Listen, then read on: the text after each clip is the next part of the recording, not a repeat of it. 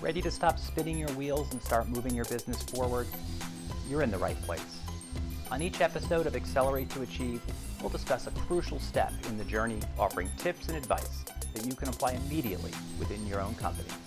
From financial management to customer success to digital transformation, we'll cover it all while providing leadership lessons from top industry insiders. In just 15 minutes, you'll be inspired to build momentum through action and achieve incredible results. Welcome to Accelerate to Achieve, the podcast that moves you from question to answer and idea to execution.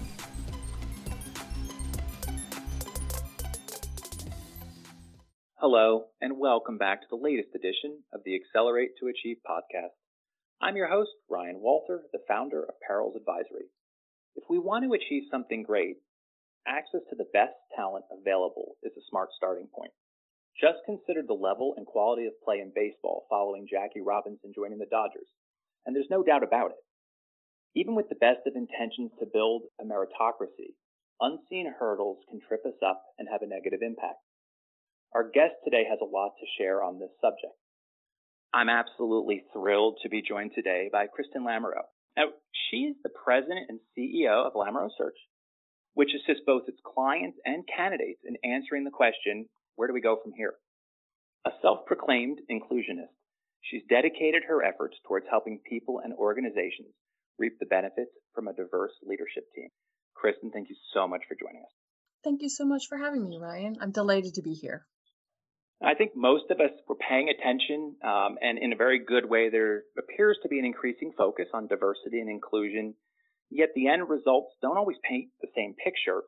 Now, what indicators are you seeing that tell us we still have a ways to go? So it's a number of things. There's a fantastic organization called NCWIT, which is the National Center for Women in Information Technology. And they put out an annual scorecard of the status of women in tech. And it's a fantastic resource, free to download for anyone. It really does paint a stark picture for women in information technology.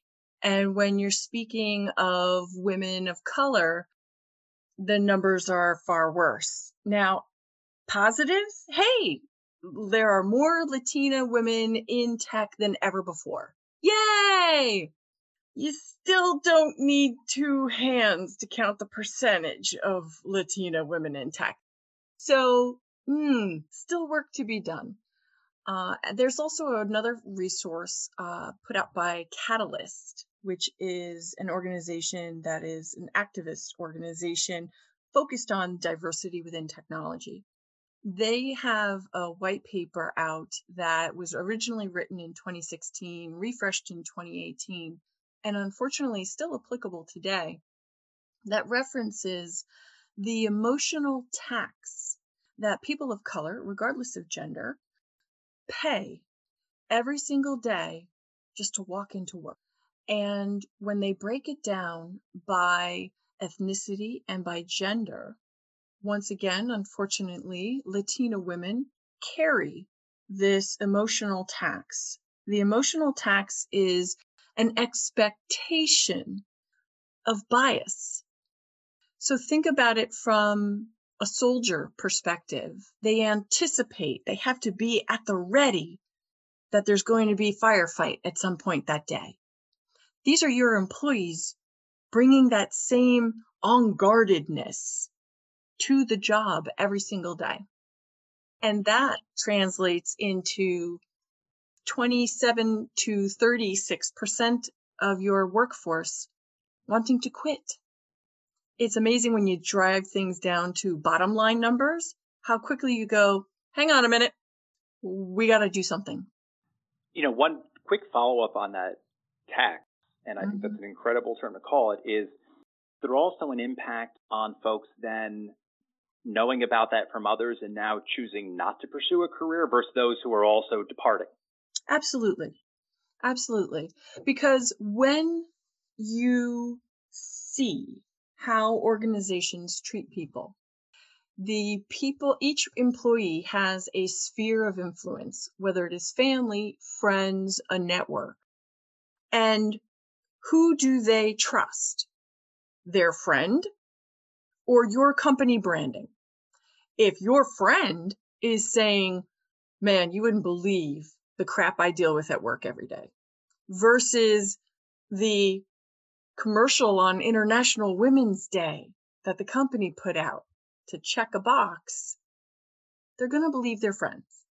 And yes, daughters, sons of people, you know, who they see what their parents are going through, aunts, uncles, cousins, family members, siblings, and they say, Oof, I don't want to do that. There are fewer women graduating with computer science degrees than ever before. That is a real wake up call. So there are a number of organizations out there with at least give the sense that they have the best intentions here and they're trying to, you know, improve the situation, but they're coming up short. Why is this is a shotgun answer. There's no one reason. And that's what makes the challenge of diversity so difficult. You can't just do this one thing and fix it. So we can talk in terms of trends. Many people are familiar with the focus on diversity and inclusion. It doesn't matter if you have 3% Black African American or 8% Indian Pacific Islander eh, employees, if those individuals feel excluded, that because of their ethnicity, they are not eligible for advancement opportunities, mentoring, to secure an executive coach, then you have the numbers, but not the inclusion, the effectiveness, the you don't reap the benefits of the diversity. And in truth, those individuals will continue to look for yet another opportunity, another culture where they can be successful. There's also a focus on equity that previously had been missing from a lot of workplaces. And people think of equity as everybody is the same. When in truth, equity is addressing the fact that everybody is not the same. And my favorite visual that most people can relate to is if you imagine three kids trying to peek over a fence at a baseball game. And the one kid that's really tall can see over the fence. And the medium height kid needs a little box or something to stand on. And the shortest kid needs two or three boxes to stand on. So some people used to define equity as, well, either nobody gets a box or every kid gets one box. That's equity in terms of I have done the same to each person. But true equity is you look at the outcome you're trying to achieve. I want each of these three kids to be able to see the game. So if I have to do things differently and give a step stool to one kid in the middle and two step stools to the kid on the end so that all three benefit equally, that what you should do. That's the outcome that we were trying to achieve. And now each individual feels that they were treated equitably because they each achieved the same outcome. It, there's a host of other reasons we could talk about. It, it really comes down to each individual organization, if not each individual leader, looking at themselves and saying, do our actions reflect our intentions? So you mentioned the, in essence, complexity of the problem, not a take a few things on a box and it's solved. I'm wondering if we look in many ways maybe at the front end of this process and how folks may be brought on uh, to an organization. Often we talk about our culture, how the fit, who joins. And I'm wondering, do we actually look at culture the wrong way? Are we defining it the wrong way particularly when you talked about kind of the way we need to look at equity, because it seems to me that probably is a different perspective than some might define their culture. I am a big fan of culture and looking as I'm recruiting for my clients to align with their core cultural values on those things that are the most important to them. But my favorite definition of culture, which for many is this nebulous, touchy feely emotional thing, is really this culture is how you do the work that needs to be done. If your environment is a shark tank high intensity, life and death on the line every day, then you better be hiring sharks that are just going to be right there with you.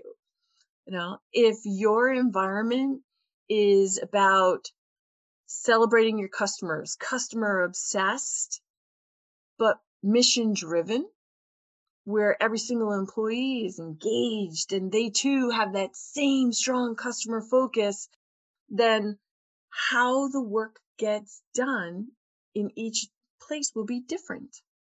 So once again, your culture is reflection of what you are truly doing, how you are doing it, not how your HR brochure is defining it, if that makes sense.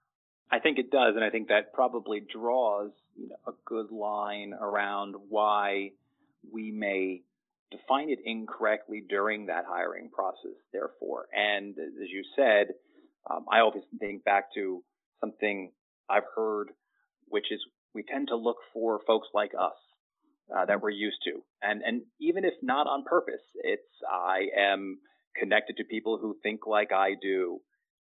Obviously, there maybe uh, I feel positively about myself, and that's great. But a lot of me in one place most likely doesn't um, doesn't stir the kettle that well. So I'm wondering on that front then, how do we kind of look at culture instead of being the way we look at it is can it be additive? Is is it more about that side versus how do I get someone I know I'd be go and thrilled to get a beer with? Uh, I often will describe some of my clients as, you know, that corporate softball team culture where you could do a presentation with them, but then go get a beer after the game with them too. So I, I get exactly what you're talking about. Um, but you said the exact phrase. Most people, when they're hiring, will think about cultural fit, making the individual that they want to hire, making the onus on them to fit into our culture. When an individual hiring manager hires for a culture add, now we can achieve greater diversity.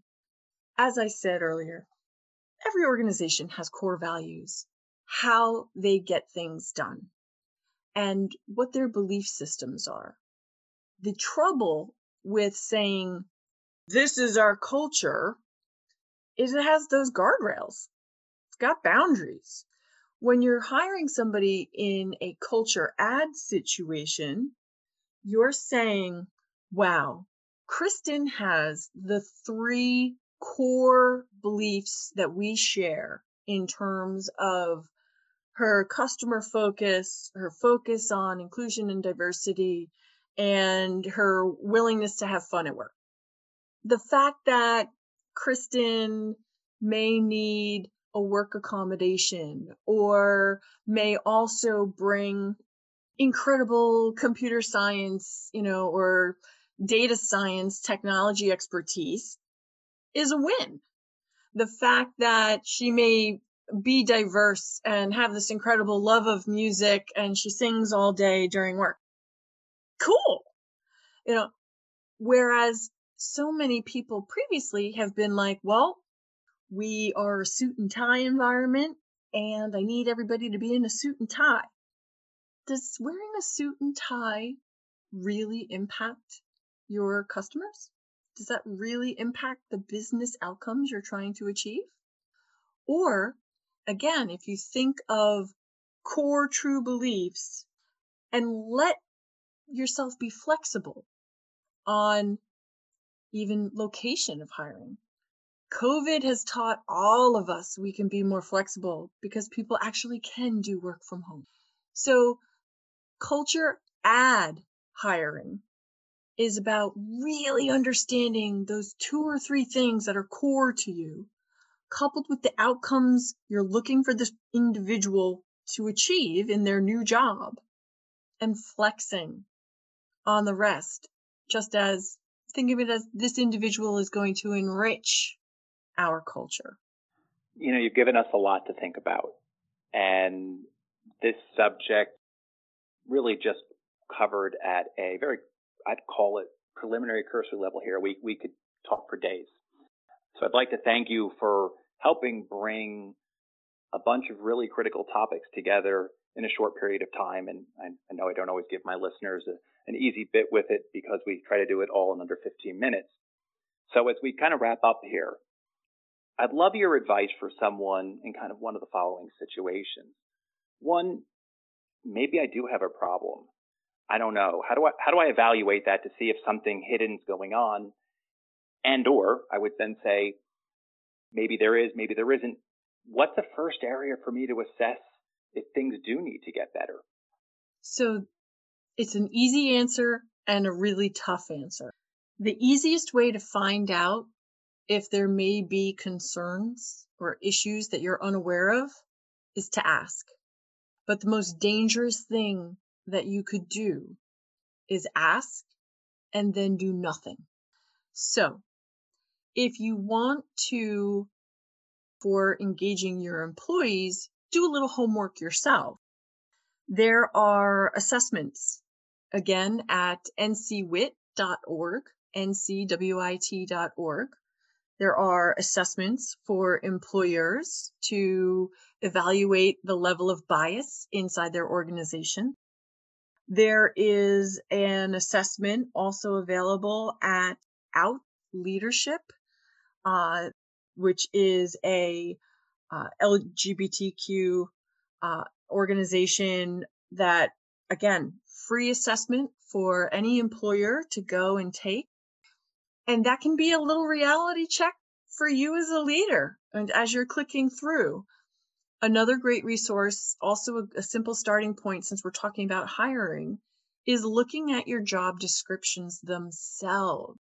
There's a great tool available, uh, Textio, T E X T I O, that will measure the ingrained bias in your job descriptions.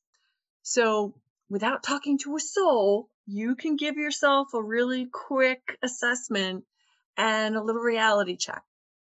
And then if you are game to make a change, simply ask your employees, do our actions measure up with our intentions? When we recruited you, when we hired you, we told you who we were. Do we feel that those are your experiences are aligned? And if not, how can we make it better? You will be shocked. You will not get pay me more. you will get requests for employee special interest groups, you know, or move something with COVID, moving beyond your uh, EAP plans, you know, extra programs where you can help support your employees. The requests aren't going to be life changing. They will be individualized and you need to address each individual's needs. That's where the coordination part comes in. But if you are able to retain, even just select, you know, half a dozen of your high potentials, think about the impact on your revenue there. Personally, I'd love to see you save everybody. But if you're going to start small, think about those individuals most critical to you and start the conversations with them. I think that brings us to a great ending point today. And again, thank you so much for joining and sharing, you know, a very important, I would like to say topic, but it's much bigger than a topic, a very important subject, an area that just deserves more ongoing focus, attention, awareness, and effort. So again, thank you so much for joining. My pleasure. Thanks for having me. The first step in almost any process of improvement is recognizing you might have a problem. Often our pride gets in the way of acknowledging we may not be doing as well as we hoped. It's this recognition, though, that can open our minds and build a bridge to a better place. Thank you for listening today. I look forward to joining you on the next episode. Until then, I'm Ryan Walter, and remember that solving your biggest business problems begins when you decide to accelerate your approach and achieve more. At Perils Advisory, our focus is your business's future. Having the right insight, experience, and perspective makes all the difference when tackling far reaching issues within your company. We are here to simplify the steps, unlock your potential, and move you forward, making your vision a reality. We've helped startups achieve massive growth, mid sized businesses navigate digital transformation, and enterprises embrace innovation. Wondering how to jumpstart your business and move it forward? Contact us to discuss your audacious goals during a complimentary consultation. Thank you for listening to this episode of Accelerate to Achieve. If you're enjoying the podcast, please subscribe and leave a review wherever you listen. Got a question, feedback on the program, or interested in being a guest? Simply go to perils.co forward slash A2A podcast and send us a message. To learn more about our work or to book a consultation, visit us at perils.co forward slash contact. Until next time, remember that solving your biggest business problems begin when you decide to accelerate your approach and achieve more.